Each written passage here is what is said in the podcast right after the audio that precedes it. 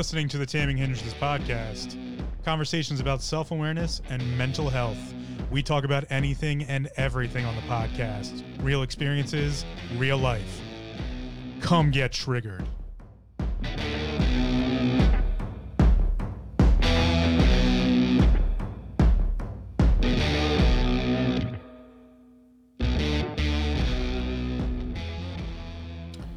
Welcome to episode number 14 of the Taming Hindrances podcast. My name's Phil, and as always, I'm the host and creator of the podcast.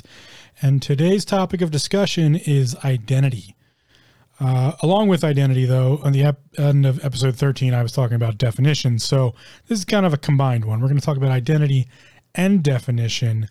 And the reason for that is because I want to look at the definitions for the words that revolve around identity to give us a little bit better of an example of you know, what we're really looking at when we talk about identity or we talk about personality, um, groups and traits and those types of things. So let's kick it off here with just the definition of identity. Now, I use Merriam Webster's uh, dictionary, um, or sometimes I use the Oxford Dictionary. Whatever dictionary you want to use, go right ahead. But Merriam Webster's the one I use just because I like how they lay things out. That's really the honest answer to this. Is I like the way they lay things out, and I specifically like when a dictionary lays out multiple definitions for a word. Um, and you know you can also look at synonyms and antonyms too. I like when that's all kind of put together because it's important. I've talked before about you know words and where they come from and how there can be some importance to that. And here specifically, I'm going to kind of bring that out a little bit. So let's start with identity as per Merriam Webster's dictionary. Identity is the distinguishing character or personality of an individual, which links to individuality. Now, there are other definitions, but we're just going to take the top level definition here for identity. But we're going to move this into um, identification. So, you know, we have identity, and that gives individuality. And if we want to take that step first, let's go into individuality and what they call that total character peculiar to and distinguishing an individual from others leads to personality. These are kind of like the you know the clinical definition, clean cut, that kind of stuff. But let's move into identifications because that's really where we can see this step into more broader definition. So if we get into just the top layer definition for identification, we get an act of identifying. So we talked about identity. So this is the act of identifying, the state of being identified, um, id- evidence of identity. Okay, well, so it's like an action, right? Let's take one step down from that.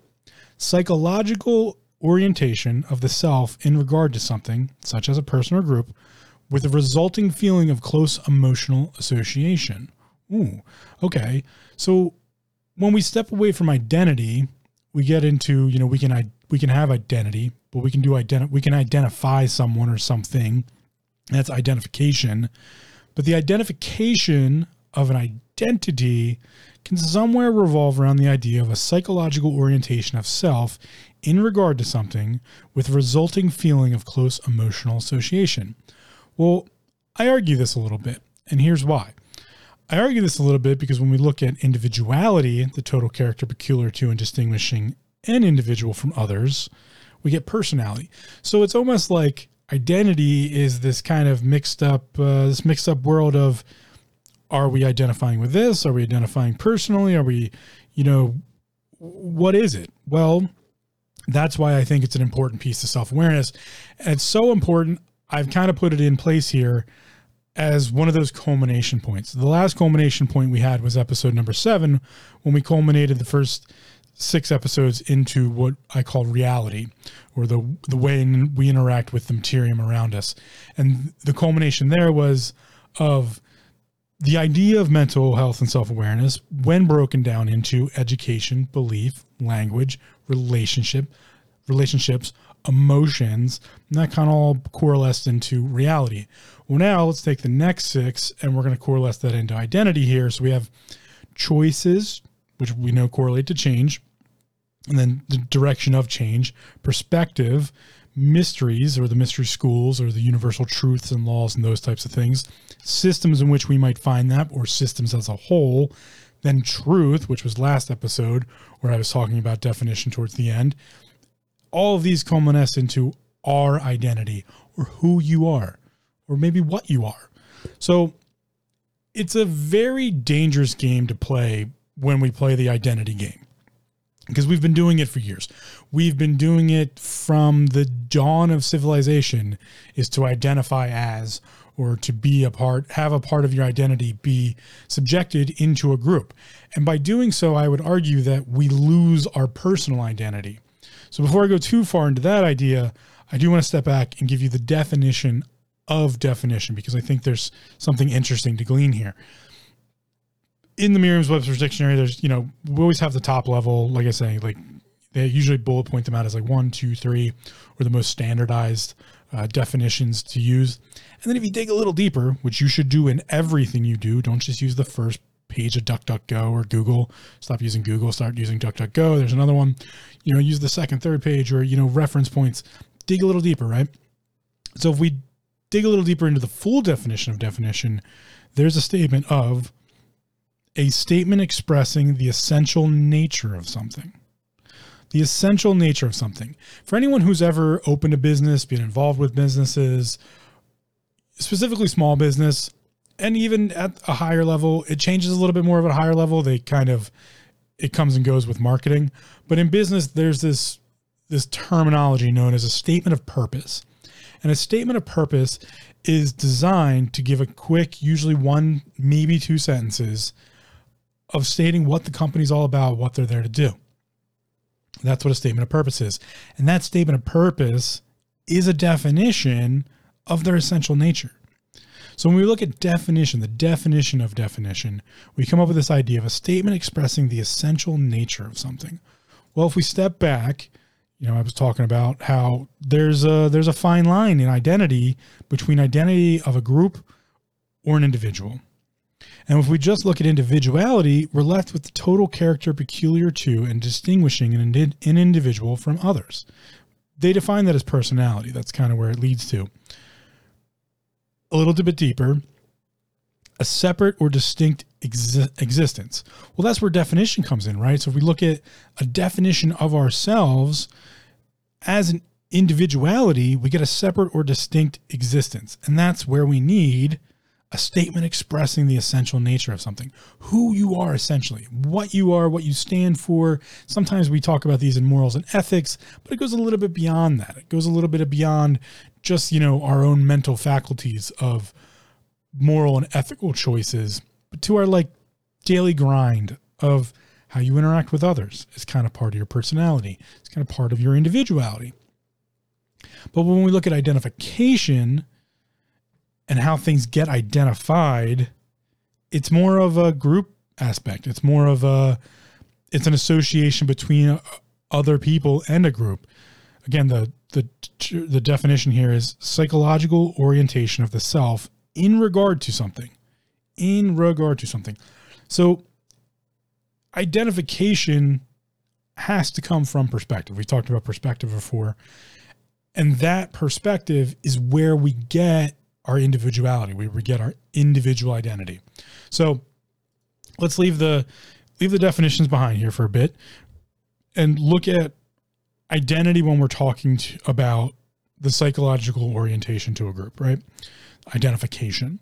Because I think a lot of times people say, I identify as, and that's them giving up their identity. I think there's a dangerous game being played here. I think when we give up anything, remember when I talked about, you know, if we give people control over our choices, we give people control over our beliefs or our languages, or we let others control our um, emotions, we let them control our reality. If, if we let them control our choices, we let them control our change. And then we're, you know, we're stuck in a, a non perspective piece. We give them control over our perspective. This is where, if you give up your identity, by identifying to the group, you're now the group. You're not yourself, you're the group. And the group gets to make choices for you. And then we get mob rule and we get social. Uh, I don't even want to go that deep into it, but you get into like social media as a whole, right? Are you an individual on social media or are you someone participating in social media? Which is it? Well, typically when we talk about marketing, we talk about how if you're given something for free, you're the product. You are the product. If something is given to you for free, you're the product. So it begs the question, you know, I know others have talked about how poisonous social media can be and I go one step further. Stop using it. Stop using social media. If you truly want to know who you are and you really want to get a firm grasp as to like who you are as a person, stop going on social media. Stop using it. You don't need it. I get that some people connect through uh, you know with other people through it and that's important to them. Get their number, start text messaging them and say just say hey like listen, I don't I can't be using Facebook right now.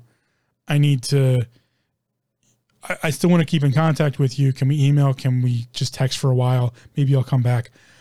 But really stop using social media because social media takes out identity, takes out the individualism known as you, who you are.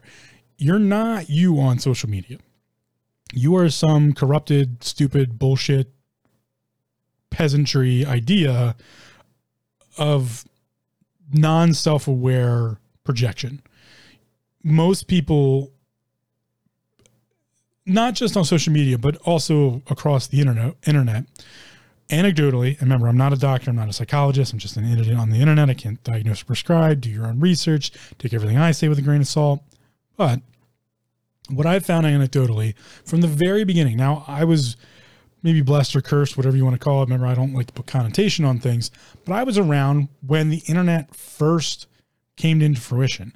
And I was at an age where there was the Wuchi of no internet. There was the the period before there was this thing known as intranet and the DARPANET, and then that coalesced into colleges using it for trade of information back and forth, and uh, intranet, which is internal documentation systems, to becoming the internet of the World Wide Web, and the HTTPS protocols and all this other stuff that went into it there's a lot there to unpack. But before that, there were things like payphones and uh, rotary dial phones and um, snail mail. There was just normal mail, pen pals, and you know, bringing your homework home and taking it to school every day. And there was all this different stuff that we did that had nothing to do with the internet.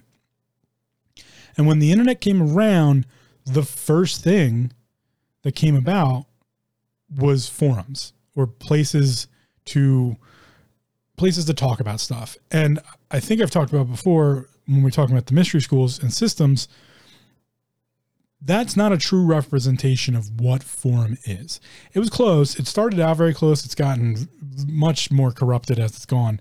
But the idea of an online forum was supposed to be the idea of, of the forum from antiquity, from old school philosophical teachings where an individual of note or an individual at least an expert level or at least a level above the masses in the forum would speak in front of the forum and anyone could object and anyone could question and it was a it was a conversation so we've it, it's massively gone away from that and then we had things like Xanga and MySpace for anybody who remembers those.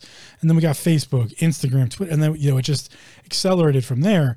And throughout each piece of this, I watched as people, including myself, I did it, gave up individuality and started progressing into identification in groups.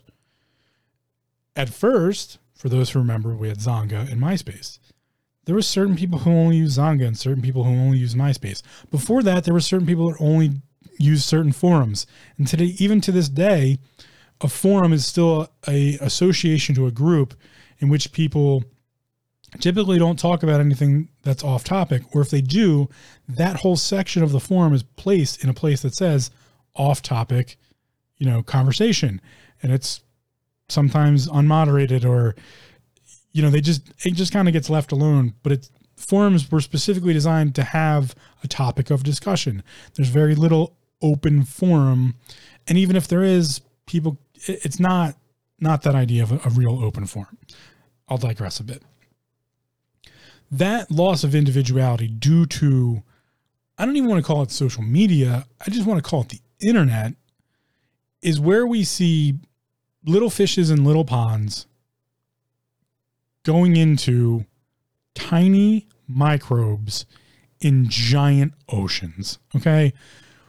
You used to have an identity inside of your your own community that yeah, maybe it sucked. Mine was kind of shitty. My my siblings did stupid stuff in school and the teachers remember that and then they got me and you know anyone who has had siblings and been in the same school system has probably been something through through something similar and you get judged upon what your siblings did or even your parents or you know that was the the economical and social ramifications and educational ramifications of the family unit inside the society in which they lived in. That all went out the window when the internet came around. Then it was all of a sudden just you know, you went from maybe you were the big fish in the little pond or you were the little fish in the little pond and everything just got shoved into the ocean and everything just got so much smaller. And that's when people started to lose their identity. I, I wholeheartedly believe that the internet destroyed the individual identity of a lot of people and a lot of a lot of culture in general. Was some of it for the best? Sure. Was some of it not? Sure. Remember, no connotation. I'm not saying the internet's a bad thing or a good thing. It was just a thing, and it's something we have to navigate. The invention of the internet, like all other inventions in the history of humanity, and we are an invention culture, we are a species that relies on technology to survive. All of the inventions from the very beginning till now were just something we had to navigate. So, is there a book on how to navigate these things? No, it's something everyone has to figure out for themselves. And you can take every self help course and you can take every, you know, you can read every documentary or blog or blah, blah, blah, blah. The list goes on and on. You can listen to this stupid podcast. The list goes on and on and on of different ways to figure out how to navigate all this. But the reality is, you have to figure it out. You have to find a way to navigate all this bullshit. We used to do that with social and peer pressure. Well, it's not social and peer pressure anymore. It's devastating gravitational metric of force comparative to just going to school and being the odd duckling out. All right. Now, you know, I was the fat kid and got made fun of, and I became quiet, introverted. I was always kind of that way. That was what I went through. And then the internet made it worse. And then now you look at kids and you expect them to have any chance? Zero chance. They get zero chance. Zero chance. Because no one wants to sit a child down, or not even just a child. I don't really do well with children. I don't produce content for children. An adolescent, an 18 year old, a 19 year old going into college, maybe someone just graduating college, all the way up until like 30, which is when most people stop giving a fuck, which is the whole point. You are left with this situation that no one is willing to tell you. You just got to figure it the fuck out. So I'm here to tell you that. You got to figure it out. You have to find a way to figure out your piece of identity because they've all taken it away from you. All the social media, mainstream media, media in general, topics, discussions, that book you read in fourth grade, the book you read in 12th grade, the stupid, you know, essay you had to write in college for that crappy creative writing class, or the great um, debates you were having in some maybe political social science class, or the workplace discussion that you were having because you didn't go to college, which is my my take. Don't do that. Just go to work. And you had to, you know, deal with that shitty boss or the great mentor you met who wasn't really trying to be a mentor, but you know, you kind of took them on as that anyway. All of these things are stealing away your identity because no one ever taught you you needed to have one. You have to have some sort of structure of identification that has nothing to do with the group in order to interact with them. Because if you don't, you're no longer you, you're the group. And that's where you give away your identity. And we have to stop doing this. It's a terrible thing to do to give away your identity. It's not a terrible thing to identify with the group and associate with them. That's okay. As long as you're not picking stupid groups to associate with. And that's all personal decision and conjecture. And I'm not here to tell you which one to, you can go make bad decisions. I don't care about that. That's not my problem. You know, I'm not going to get into the conversation on pronouns and, and all that stuff because it, it doesn't matter to me. if I need to respect you and you have a specific pronoun you want me to use, I'll respect you and use it. If I don't respect you, I don't care. And I specifically don't care if you didn't tell me up front what pronoun I was supposed to use. It's not my problem. It's your problem. You let them take away your identity and now you have to try to get it back. That is the use of a pronoun. A use of a pronoun, if you are so stuck on that idea, and it's okay if you are, if you are, it means you're fighting for your identity. And I, am cool with that. I'm, I'm, that's a great idea. You should do that. But if you're so ingrained in the conversation of pronouns and all the other stuff that I, I I'm not going to get into at this point, you've given up your identity. You lost. So I talk I talk a lot about being a martialist, and part of being a martialist, and I, I believe I've brought this up in other cases. I learned a lot about warfare, and one of the things you learn about warfare when you you know you read the books and you go into the philosophy of warfare, everything's warfare. All warfare is is a mental exercise. That's it. It starts as a mental exercise. So getting into the conversation of pronouns and what people want to identify as, that's a war. And it all starts in the mind. I come at it from a different perspective because the best way to fight a war is not to fight. Don't start the war. You don't have to fight it. So when it comes to those types of identification structures, it's up to the individual. It's not up to me. I don't get to decide that for them. It's not my job. It's not my place, and I don't care. What I do care about though is telling you you got to figure this shit out for yourself. That's the whole point. By getting into the argument with anyone else, it means you've given up your identity and now have to reclaim it. And if you got to do that, you got to do that. But it's the fact that a lot of people have given up their identity to begin with and haven't realized it. If you have to argue with someone about how you describe yourself, these are descriptive terms, people. This is language.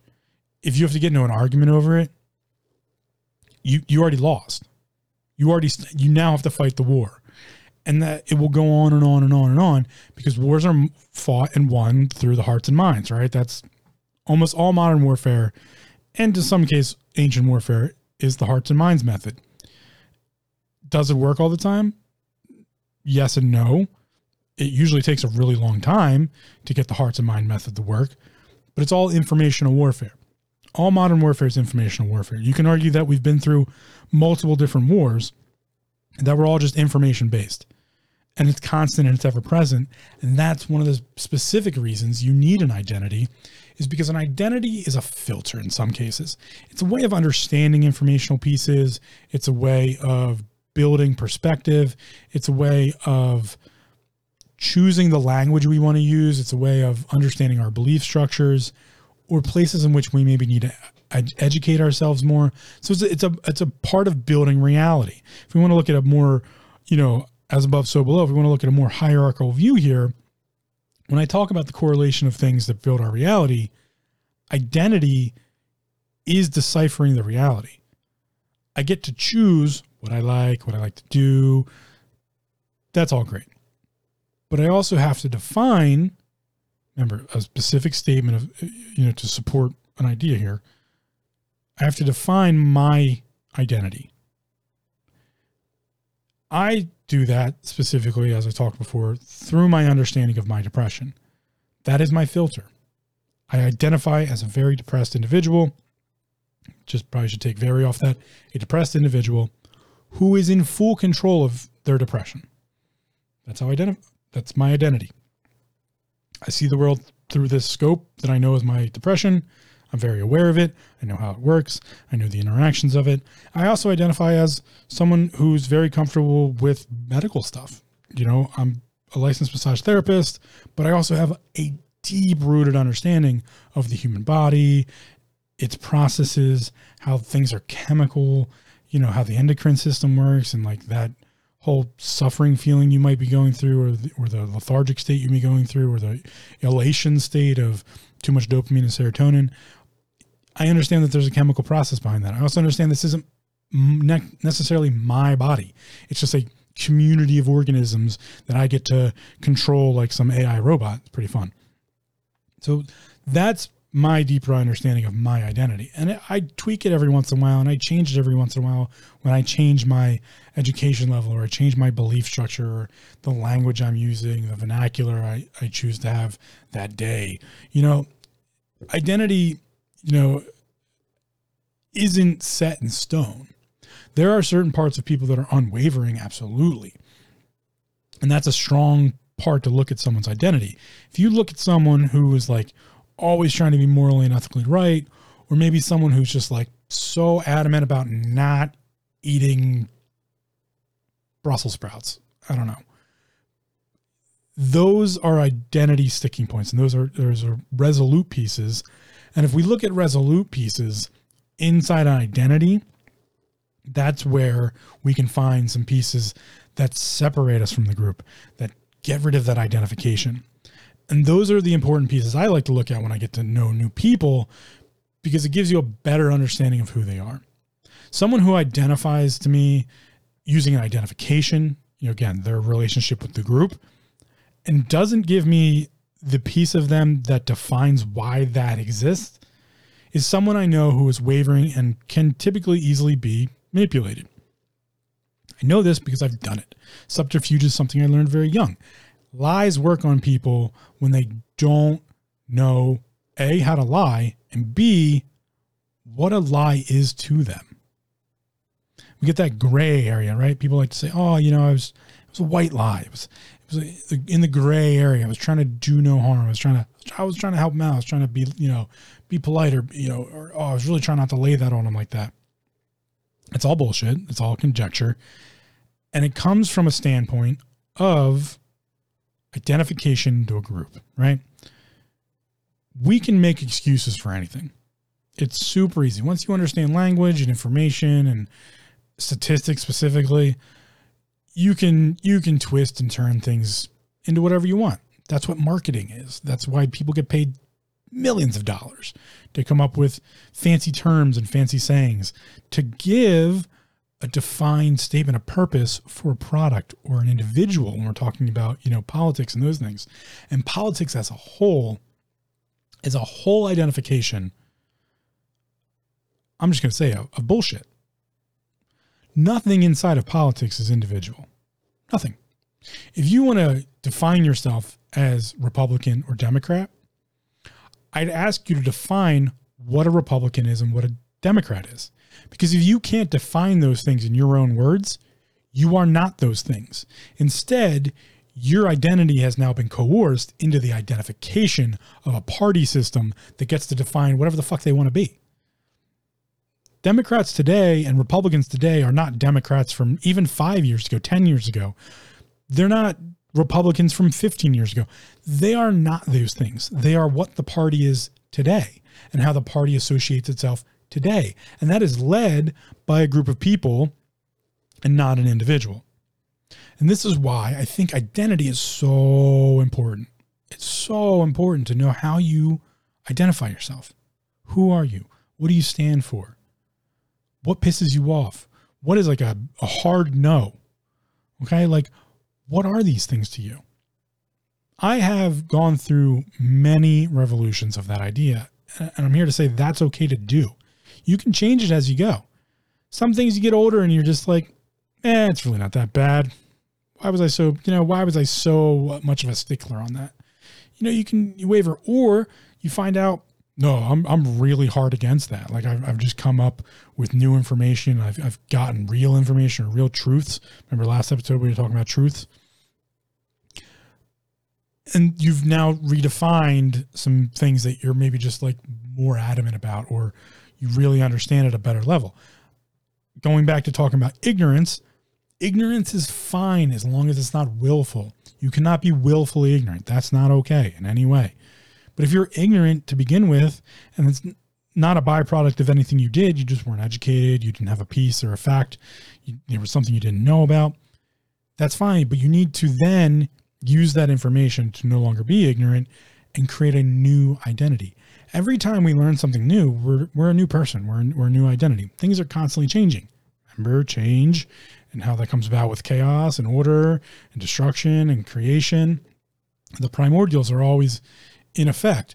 So if they're always in effect, if, if the mystery schools and religions and philosophy as a whole and just ways of thinking in general have taught us that no matter what we do, there will be change. And that change is coalesced by outside forces that maybe we have no control over, but can understand to a, a certain degree. Then we are required by universal law of balance, although balance is always, always found in asymmetry, to come up with a system inside of ourselves to interact with that. That's your identity. That's it. Whatever that system is that you use to interact with the world, that's your identity. And if that system is throw a blanket over your head, turn on your favorite TV show, binge watch six episodes, order Chinese, and just not deal with the world for a little while, okay, it's a system. As long as it works for you, that's your identity. And it's fine. And contrary to popular belief, you don't have to hide it. Maybe you don't want to talk about it. I get it. You're like me. You're just a very personal individual. You don't like to share a lot with a lot of individuals. That's fine. I know that's a contraindication because I do this podcast, but to a degree, I, I don't share a lot about myself, specifically when I meet people in person.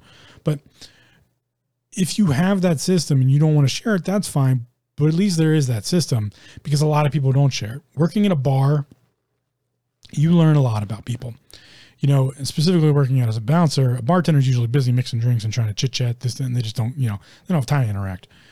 As a bouncer, I get to watch and I get to listen, specifically listen. And you learn, yes, people are very different there's a lot of similarities out there that a lot of people don't want to talk about because they're hidden because we don't think they're socially acceptable or maybe they make us look a certain way. I'd argue that the identity of an individual gets left at home on most occasions. Your true identity of who you really are, you leave at the door when you leave for work. You leave you leave on the couch when you get up and put on whatever shoes you're going to put on for that day. You know, they have that saying, walk a mile in someone else's shoes. Okay, that's great, sure. But like, I'd ask a different question or a different statement. What shoes did you put on today? Because clothing, just as an option, accessories, how you did your hair, hair color, the fact you wear glasses, all of these outside influences, they have a huge effect on our identity when we step out into public when our home door closes behind us and we go out into the world, we're putting on an air of an identity that we want other people to see. A lot of people use masks. I use masks all the time. I still do. I used to, and I still do to this day. When I go to work, it's professional massage therapy film. I'm a licensed massage therapy uh, massage therapist. I have to act and conduct myself in a certain manner, typically at the highest level of professionalism I can possibly muster for the day, and it's usually pretty fucking high that's how I interact with people. In the break room, even still, with my coworkers, just in walking to and from my car to get to the building. Professionalism. It's just how I act. It's part of the process in which I do. Okay, that's that's just how I am. And I've done that in just about every job I've ever had. And I've also watched other people at jobs that you can just tell they don't care or they don't want to be there. And so they they they get rid of the professionalism and they're just whatever they want to be. Is one right and one not? Again, no connotation. I don't care. The conversation is what's the identity? Because people don't think about it, but they think about it all the time. People rarely put in the time to discuss and define their identity, but they're constantly thinking about it in reference from a different perspective. They're looking at it from the group and not from themselves. So if we go back to the definitions, I said we were going to get away from them for a little while, but now we got to step back. We got to go back into the definitions, right? So identification, psychological orientation of the self in regards to something, such as a person or group, with a resulting feeling of close emotional association. I'd argue that a lot of identification nowadays comes from the perspective of what are they thinking about me? Are they watching me through my windows? Should I pull the shades? Um, do I am I am I gonna be embarrassed here when I get out of the car? You know, how do I look? How's my hair? What am I wearing? Did I wear the right outfit? Are they judging me? what are they how are they judging me what are they thinking about me it comes from that perspective it doesn't come from the personal perspective this is the dangerous game of identity. Again when we give our identity up to the masses to the group we're no longer an individual. We're the group personified. And then we're very easy to manipulate.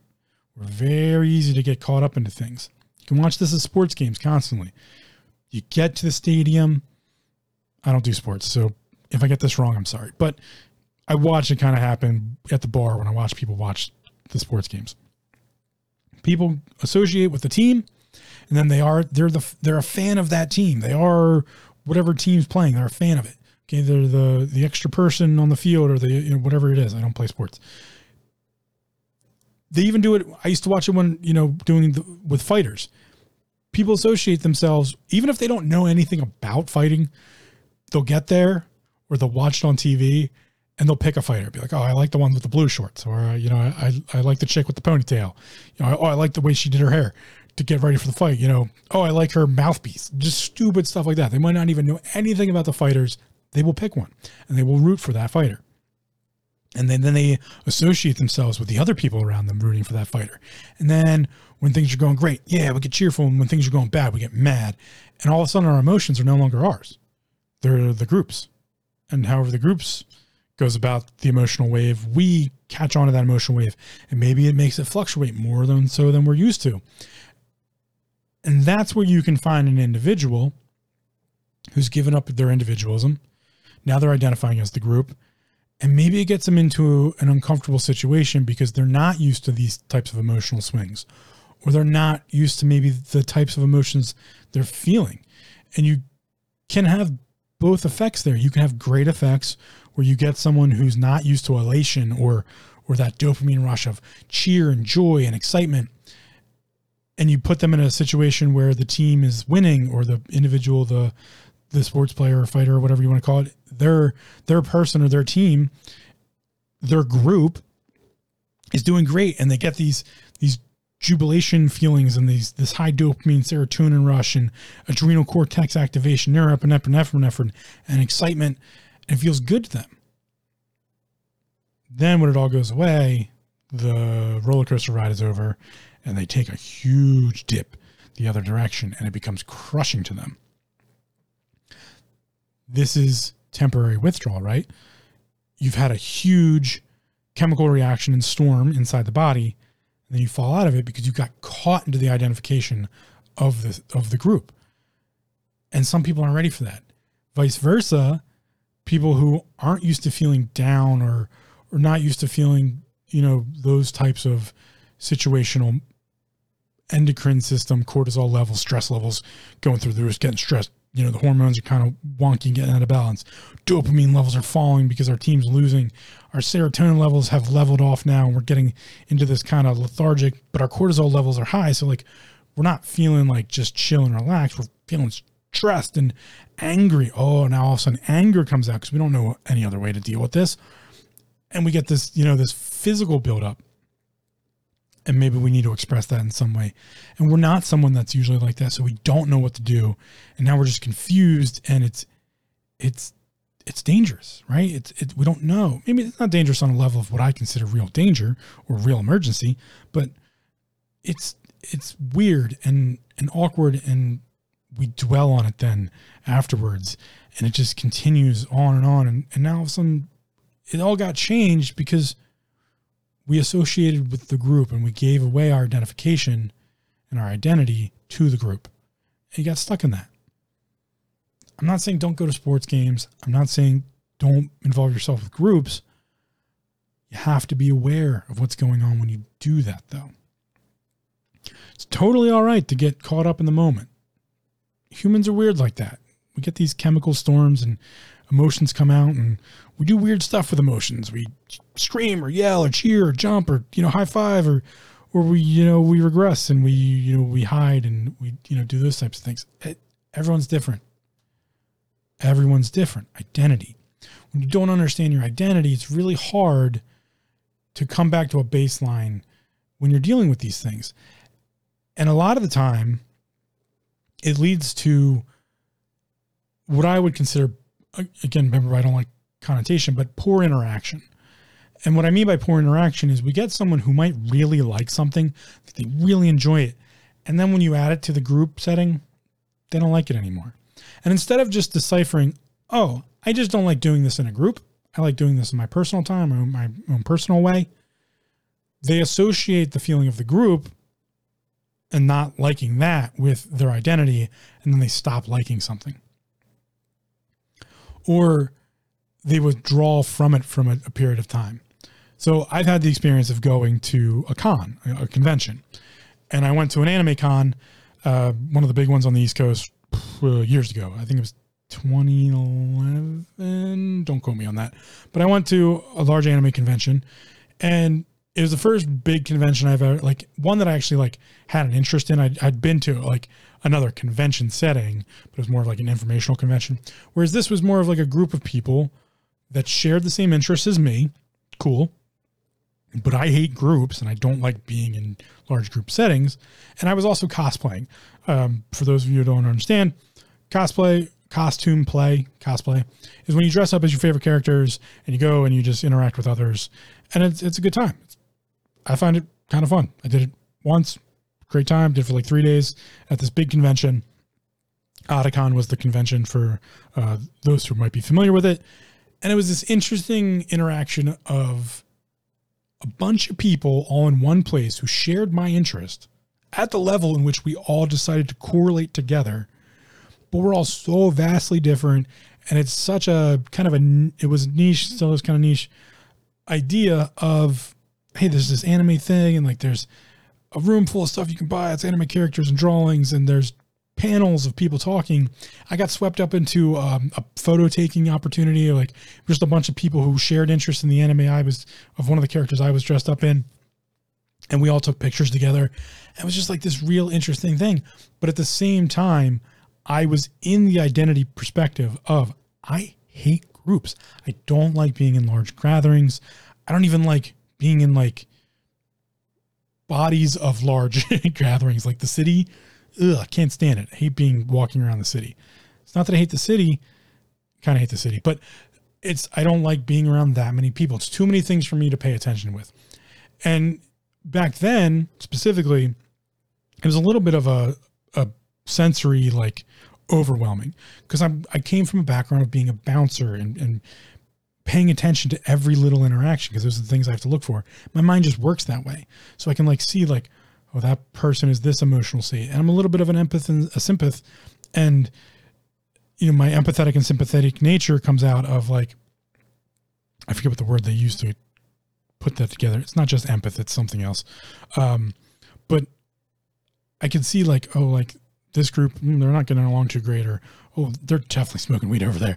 Oh, they have alcohol. That's like I just pick out these things, and it's constant. So I went to this convention, but I had the identity of like, I knew I don't like groups. So when we all got done the convention, I won't get into the whole story, but we all got done. The individuals who got me involved mentioned that there's this thing called um, con withdrawal, which is like when you're done three days of like barely sleeping, interacting with all these people, doing what you, something you actually like and something you actually enjoy in a setting in which everybody shares the same interests as you, so you don't feel ostracized in any way you feel very inclusive. You get done that, and then you go home, and you're just like, "Oh, it's over. I want, I want that back. I want." So they warned me about con withdrawal. I, knowing I'm not a group mm-hmm. person, kind of saw that coming in myself. I knew ahead of time. So I watched some of the other individuals that I was with kind of go through that con withdrawal. But I was very much at a point where I knew I'm probably going to be like watching anime and then like thinking about the convention. I caught it early enough that I didn't just like stop watching anime and I because I, I now associate with that group idea. Yeah, I had a great time, but like I had had enough of the whole group scene. I was just even with like the people I was there with, I was just like, I've had enough of all of you. I'm sure you've had enough of me. Just not I'm not that big public person. So my identity and being strong inside of knowing my identity as that introverted person kept me from having that experience that I've seen before where people go do something like that even if it's like a sports team or a sports outing, and then they come back from it and they associate the group setting, that identification with their personal identification as their identity, and then they eliminate the interest in something. And they never do it ever again. Because their identity got coerced into the identification of the group.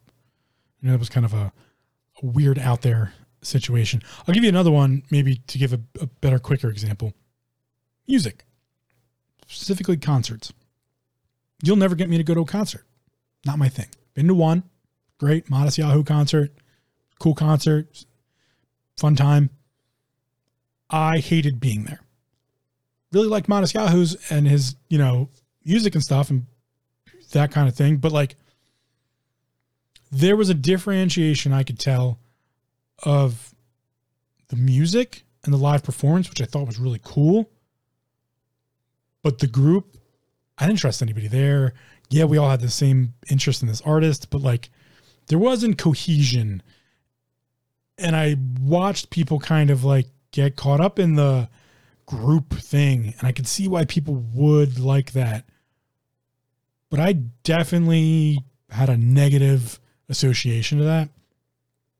And when I got home, I was kind of like, again, I could have associated that bad setting with music as a whole, Modest Yahoo as an artist, you know, his genre of music or, you know, that type of thing.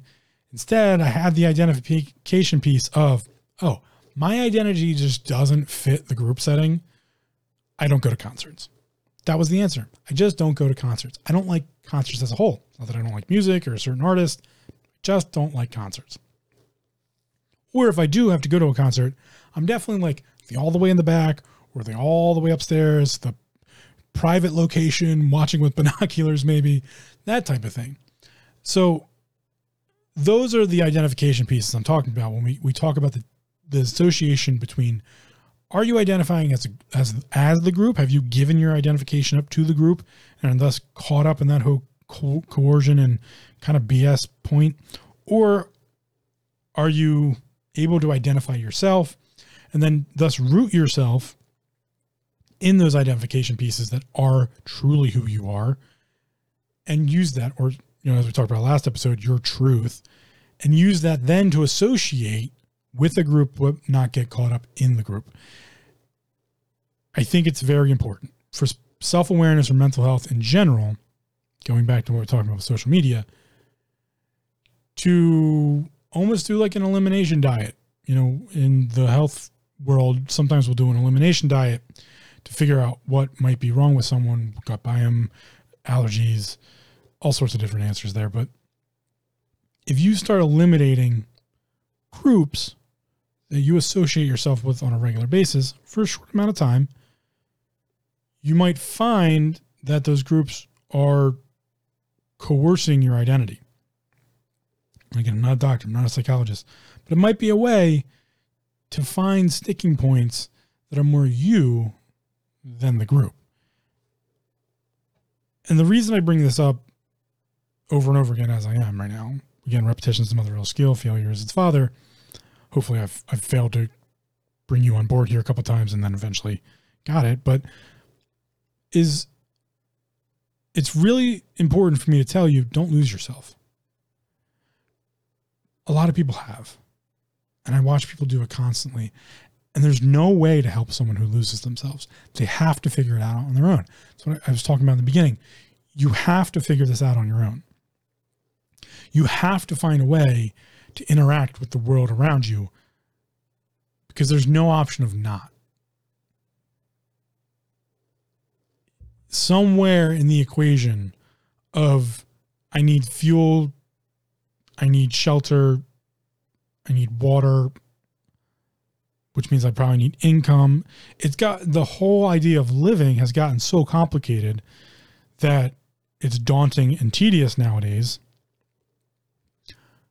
But also the separation of the grind and the churn is nearly impossible.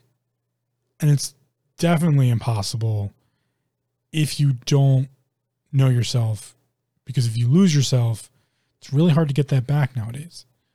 And that's why I think self awareness and specifically the understanding of this idea of mental health is a is a, a really important piece that's continuously building itself. Mine, and I think others, almost everyone, that's where the idea is built in, and that's where the idea of depression comes from. So if mental health is looked at like we look at normal health and we look at homeostasis, right? The identity of homeostasis is everything's copacetic, everything's balanced the way it's supposed to be, even though we use asymmetry to do it, but it's it's all working correctly. Depression, in my opinion,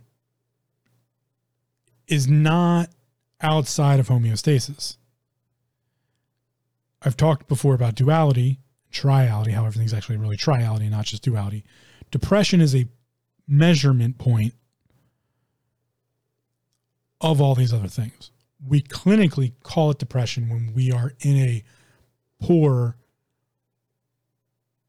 what they consider poor mental health situation, which would mean that we are out of homeostasis. And that may be true for the systems of the body, but I separate the mental health situation from that. I do that because if we look back at old medicine systems, there has always been in our what we now consider archaic medical systems a separation of three pieces the physical, the spiritual, and the mental. And the mental has always kind of been the link between the physical and the spiritual. And I don't believe everyone needs to be spiritual or have some spiritual belief. I believe you need to have an understanding of what that actually is what it entails. Because it's going to be different for everybody and that's an identity piece. So that's where i think if we look at identity we can specifically get into things like if you look at um, paracelsus and some of the i'll just use the alchemists and their methodology for self-healing. We go back into like witchcraft and what's deciphered there as with witchcraft which is really a how do I explain this without getting to, I might have to make this this whole episode, but the processes in which we use herbs or other healing substances is where we get the association of sorcery, witchcraft, and all of those historical records of individuals outside of what's considered the I don't want to say the norm because it's not the norm. The dialect, the narrative, let's call it that. People outside the narrative of the times got associated to these fringe ideas known as witchcraft, sorcery, what then pagans got shuffled out. Like it used to be everywhere was pagan or had some idea of a, a multi system of beliefs and structures. And then that got shuffled to the outside. Things have always kind of gotten pushed to the fringe. And again, we're going back to identity here and identification in the group. Individuals that got pushed down to the fringe and were then associated to those groups lost their individual identity because it was taken away from them. And the only way they could keep it was to continue practicing. And they continued practicing a specific set of methodologies in whatever system again remember you have to work inside the system whatever system they were taught or learned or created. And one of those processes if we get back into like the alchemists and those types of things homeostasis was an idea of the the body the physical system and all of its interactions could have homeostasis. There were different ideas of homeostasis in the mind and the spiritual side too. And that's why I bring that up because it's only very recently without within the last 150 years, maybe 200 those three pieces have all just been boiled down into a physical, and we've lost the statements involving the mind and the statements involving the spiritual, or those of what we consider higher energies, if you want to get into that terminology. And we we associated them with quackery and witchcraft and woo woo and voodoo and what we now associate with non plausible plausible or real medicine. That's just not true. There are countless anecdotal references of someone who so adamantly believes something, be it in their belief structures, be them religious, dogmatic or not, that they had a mental and physical interaction. And I believe that is one of the ways you can so specifically define an identity, you can't take it away from them, right? You like they had such unresolvable, unrelenting belief in something that the mental state, known as the placebo effect in modern medicine, created a physical interaction with the physical human systems. And that may or may not have had something to do with a higher energetic form of spiritual body process. Who knows? No one's doing research to find out, so I can't really tell you one way or the other.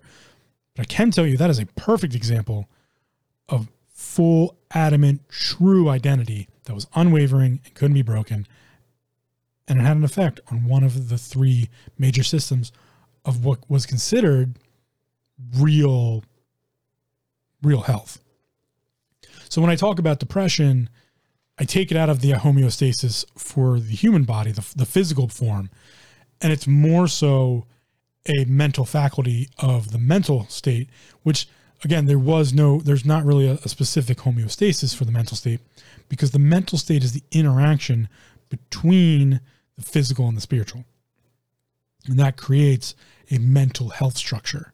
And that's why we can see instances, not to get it too much into psychology, of where you see like people breaking down.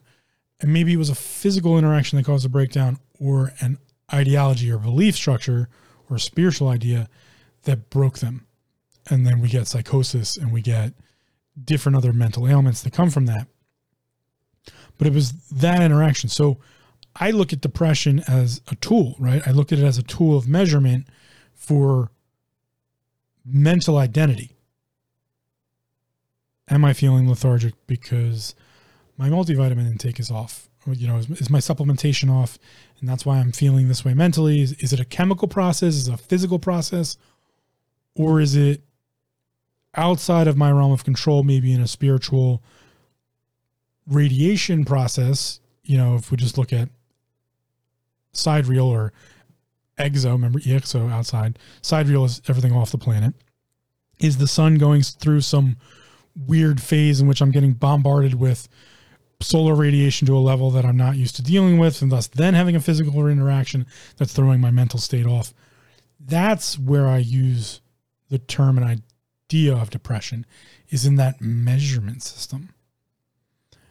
Depression by nature in psychology is given the connotation of an, a negative situation when really it's a measurement, right? You measure if someone's depressed. We can do that through chemical interactions and measuring their, you know, chemical system and how it's working. We can do it through um, counseling and, and those types of interactions of discussion to see where they are mental states of their association, disassociation, and those types of things. But the reality is, depression's a measurement. We're measuring how someone's mental state is identifying itself, what your identity is. I identified a deep depression that relegated itself to a want for suicide.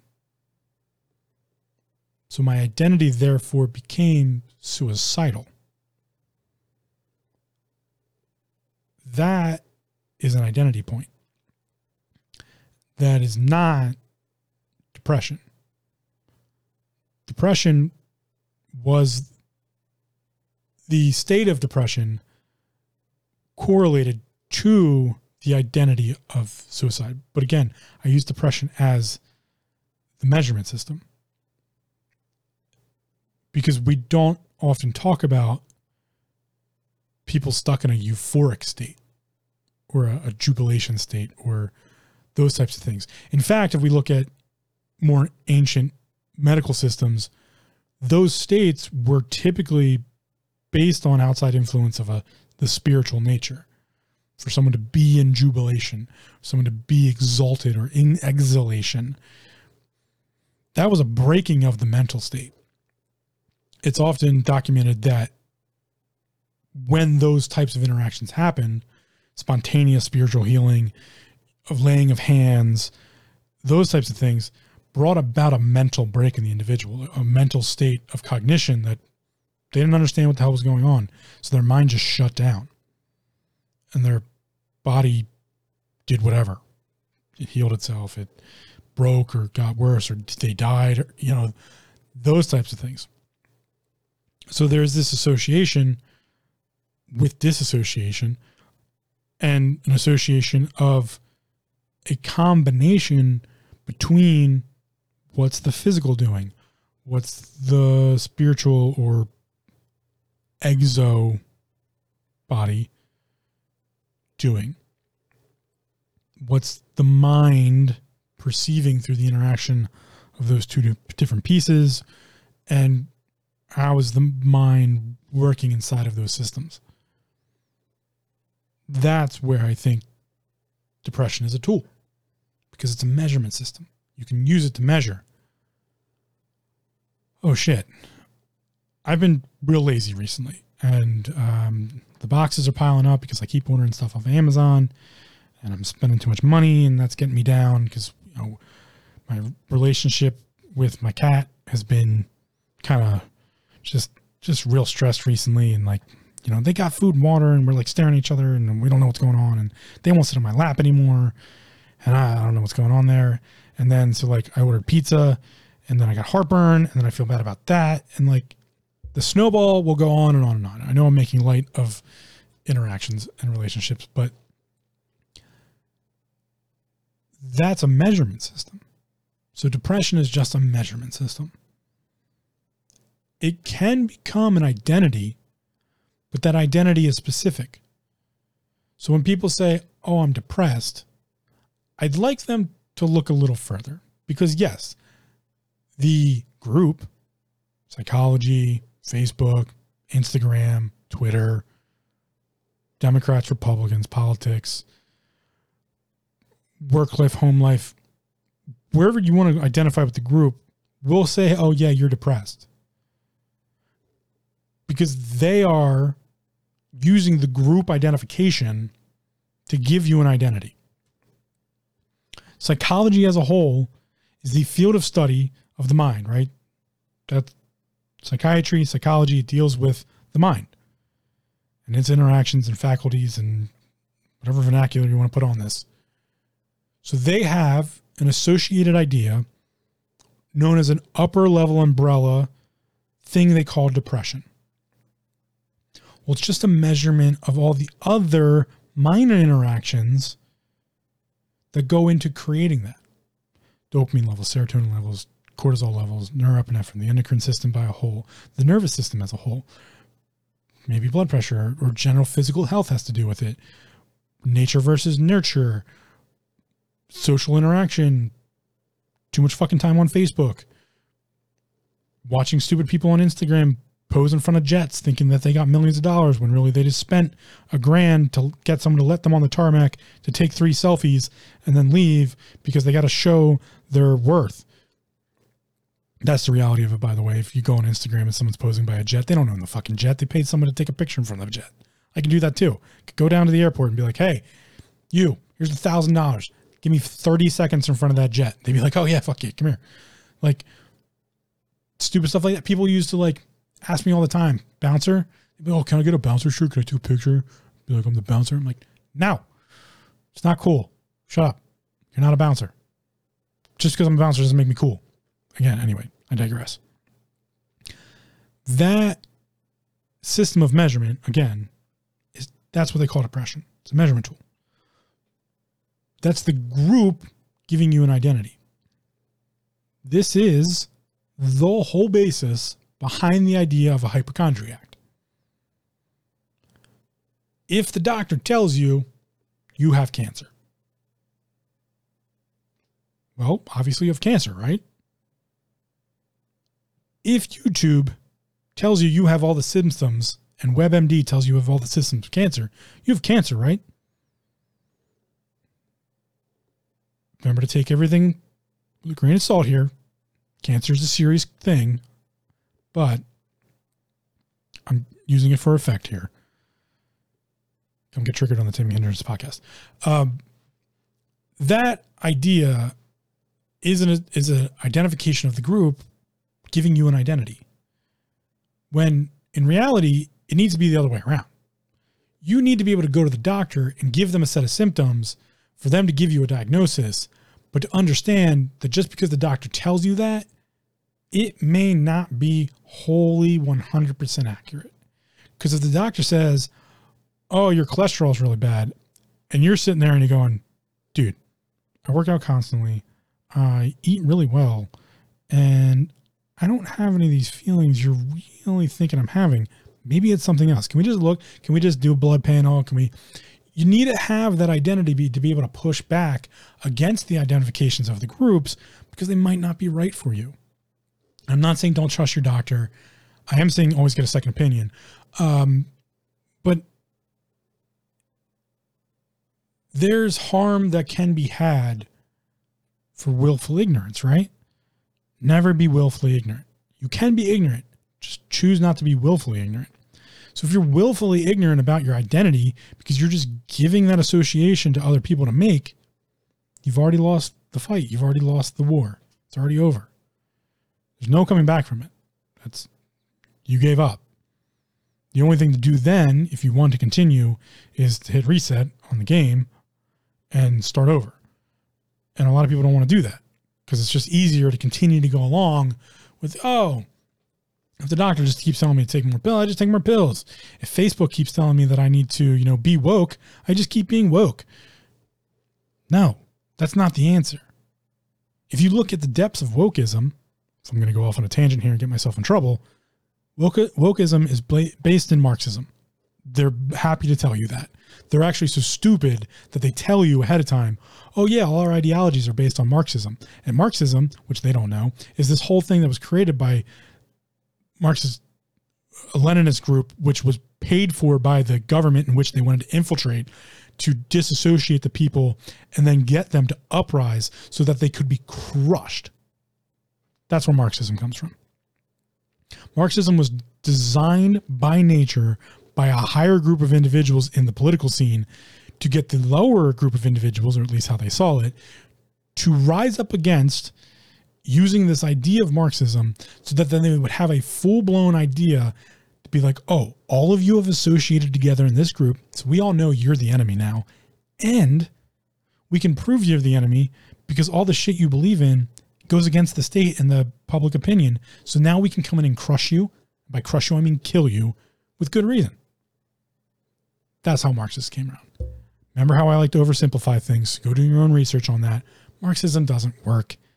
And it's based on a bullshit idea. And that's where wokeism comes from.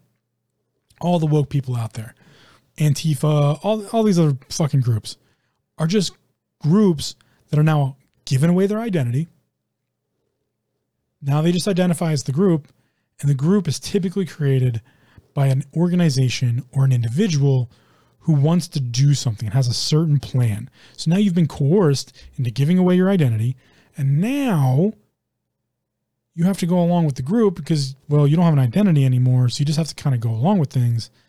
And what you don't understand is that's all been, it's already been defined. The definition has already happened. What is the definition of definition? A statement expressing the essential nature of something. Well, the group has a has an essential plan and has an essential nature of being. We're going to accomplish this. So you might as well come along for the ride because that's that's what we're here to do. But do you really believe in it? Do you really believe Facebook, Instagram, and Twitter are necessary for social interaction? Do you really believe that? Do you believe being on social media is more important than educating yourself in some way or just taking better care of yourself in some way? Do you really believe that?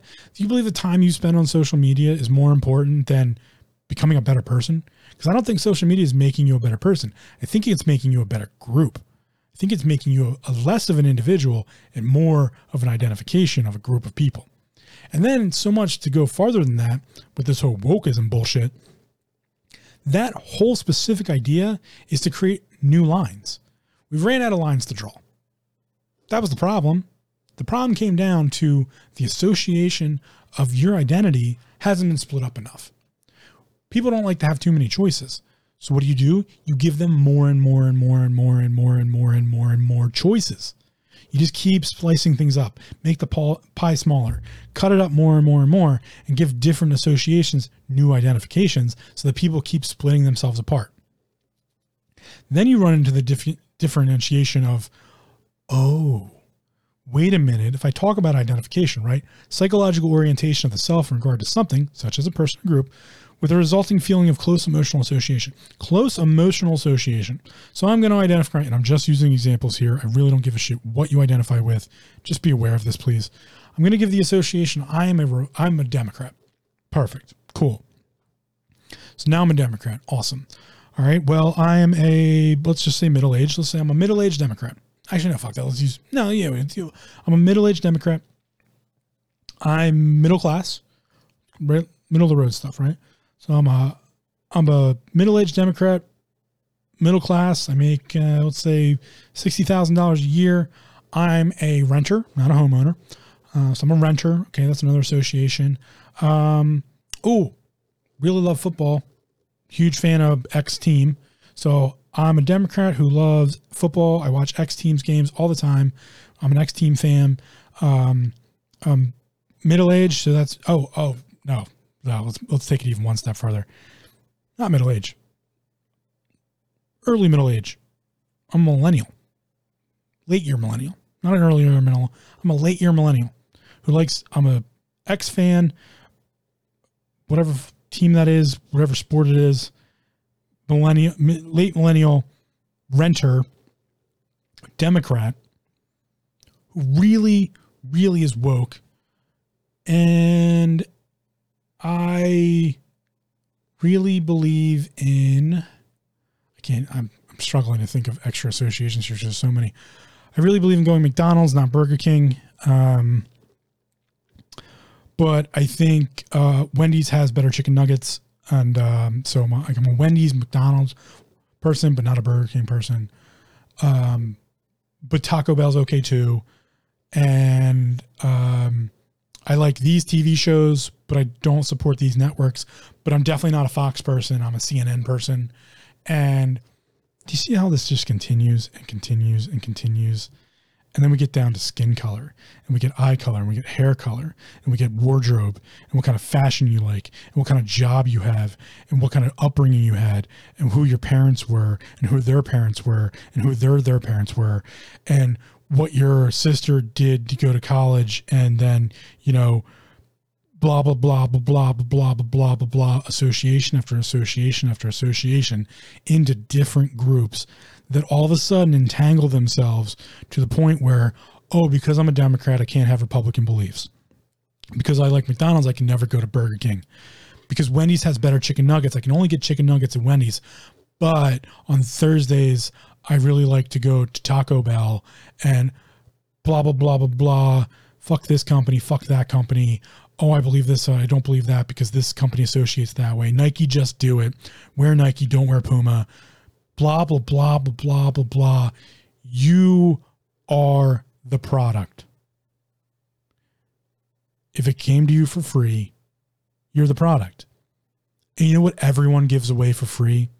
Their fucking opinion. That's what they give away for free. Here you go, world. And I know, I get it. I'm doing it through this podcast. I get it. I'm being a bit hypocritical here, but sometimes hypocrites make the best, best judges. Everyone has an opinion they're going to give you away, give away for free, which makes you the product. You know how you can be a better product? Have an identity. Don't associate yourself with all this bullshit. Don't be woke. Fuck woke. Don't be a Republican. Fuck Republicans. Don't be a Democrat. Fuck Republican. Well, fuck Democrats. Don't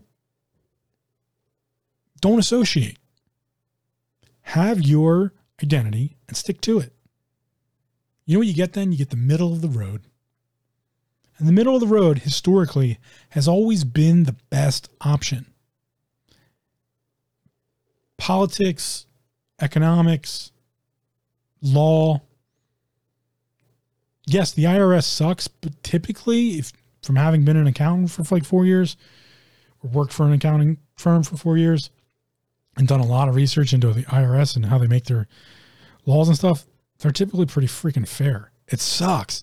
But if you really look at it and like you get into like case study and stuff like that, you're like, okay, no, that made sense. That, yeah, no, that person was definitely gaming the system to this degree. It's not the IRS that you're pissed off with, it's the Fed, it's the banks and the billionaires.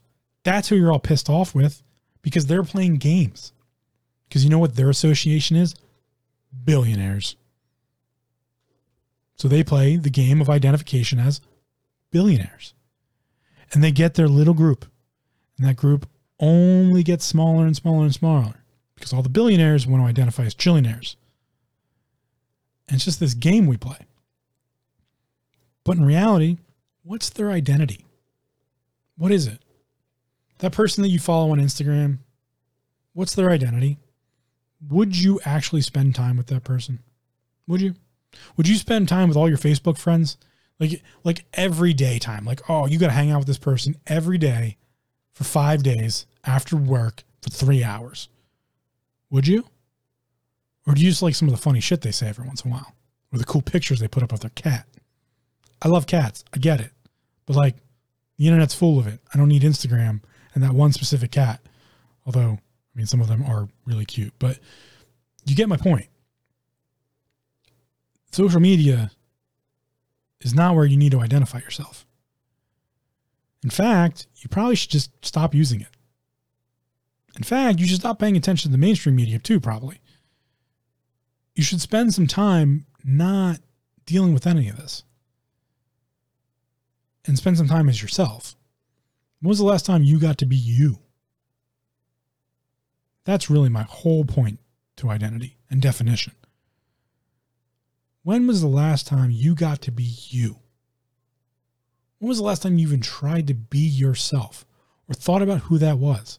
Have you lost who you are? Do you not know? Great place to start looking.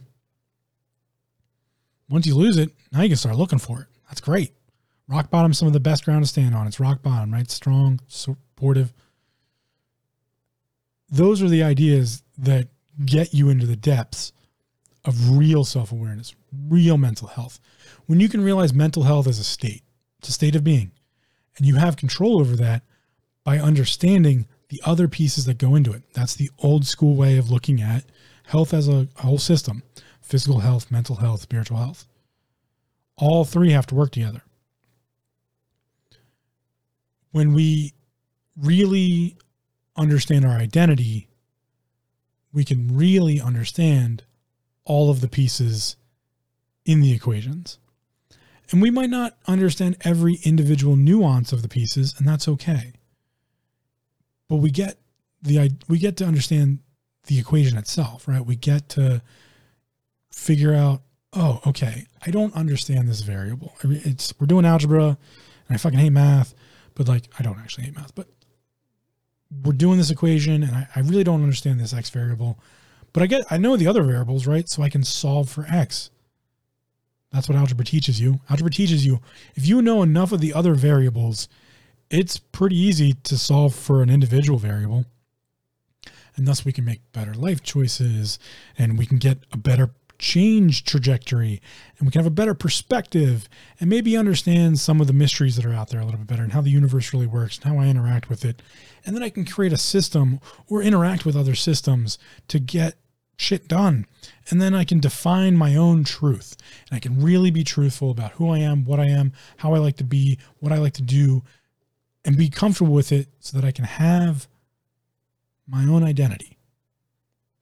And then when you have your own identity, you can interact with anything.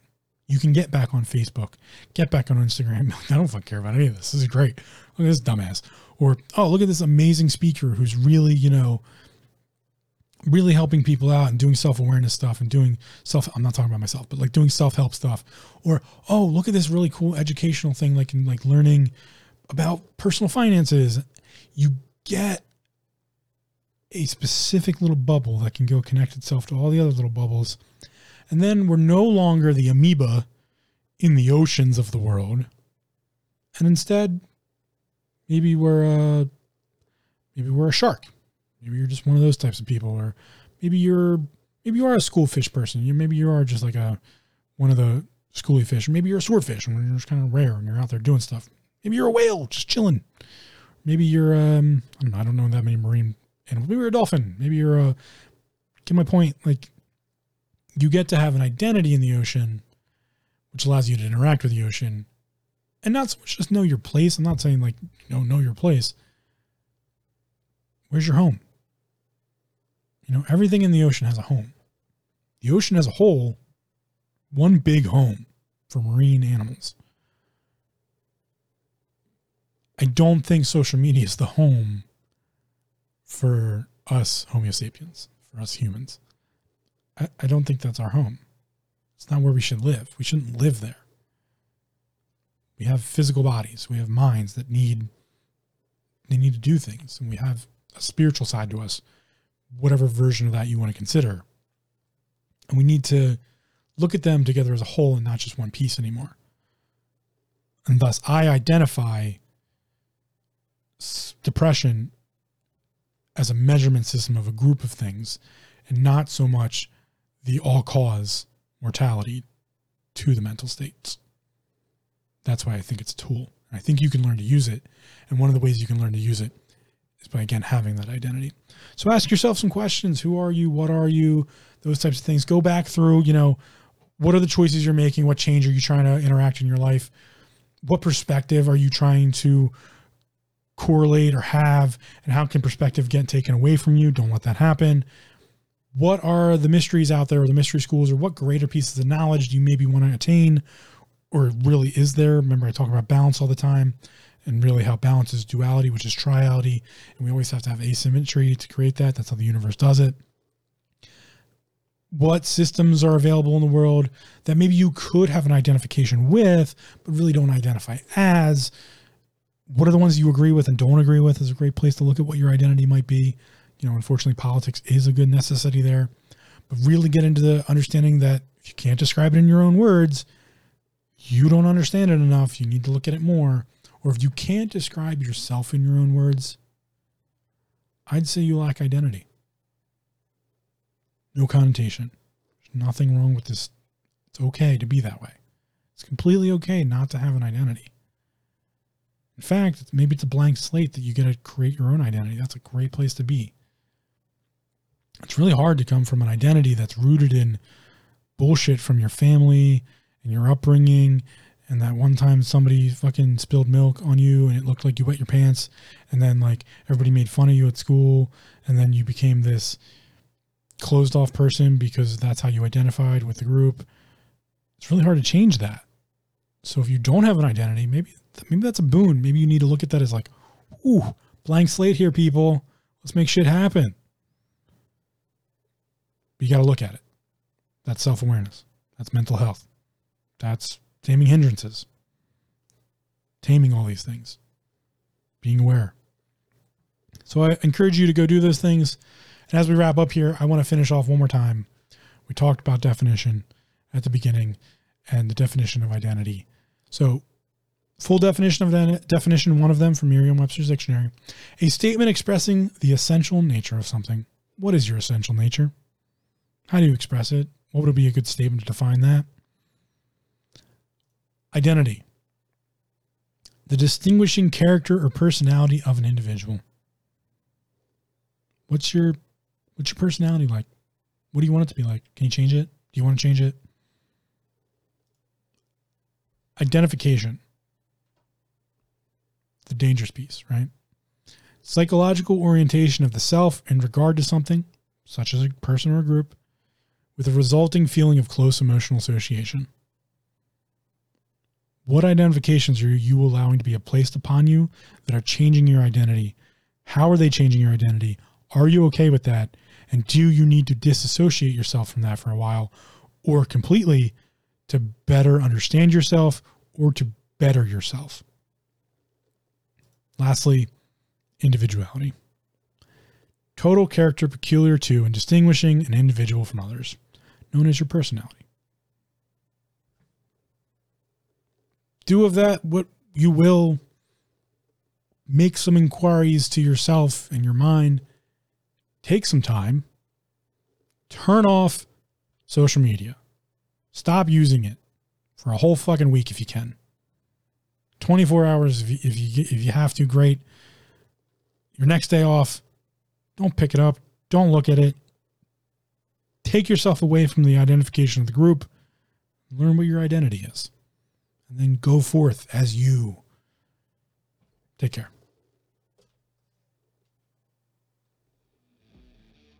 Thanks for listening. Come check us out at taminghindrances.com for show notes, links, resources, and more.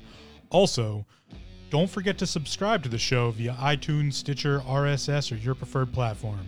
If you leave us a spiffy review, we might just mention it on the show.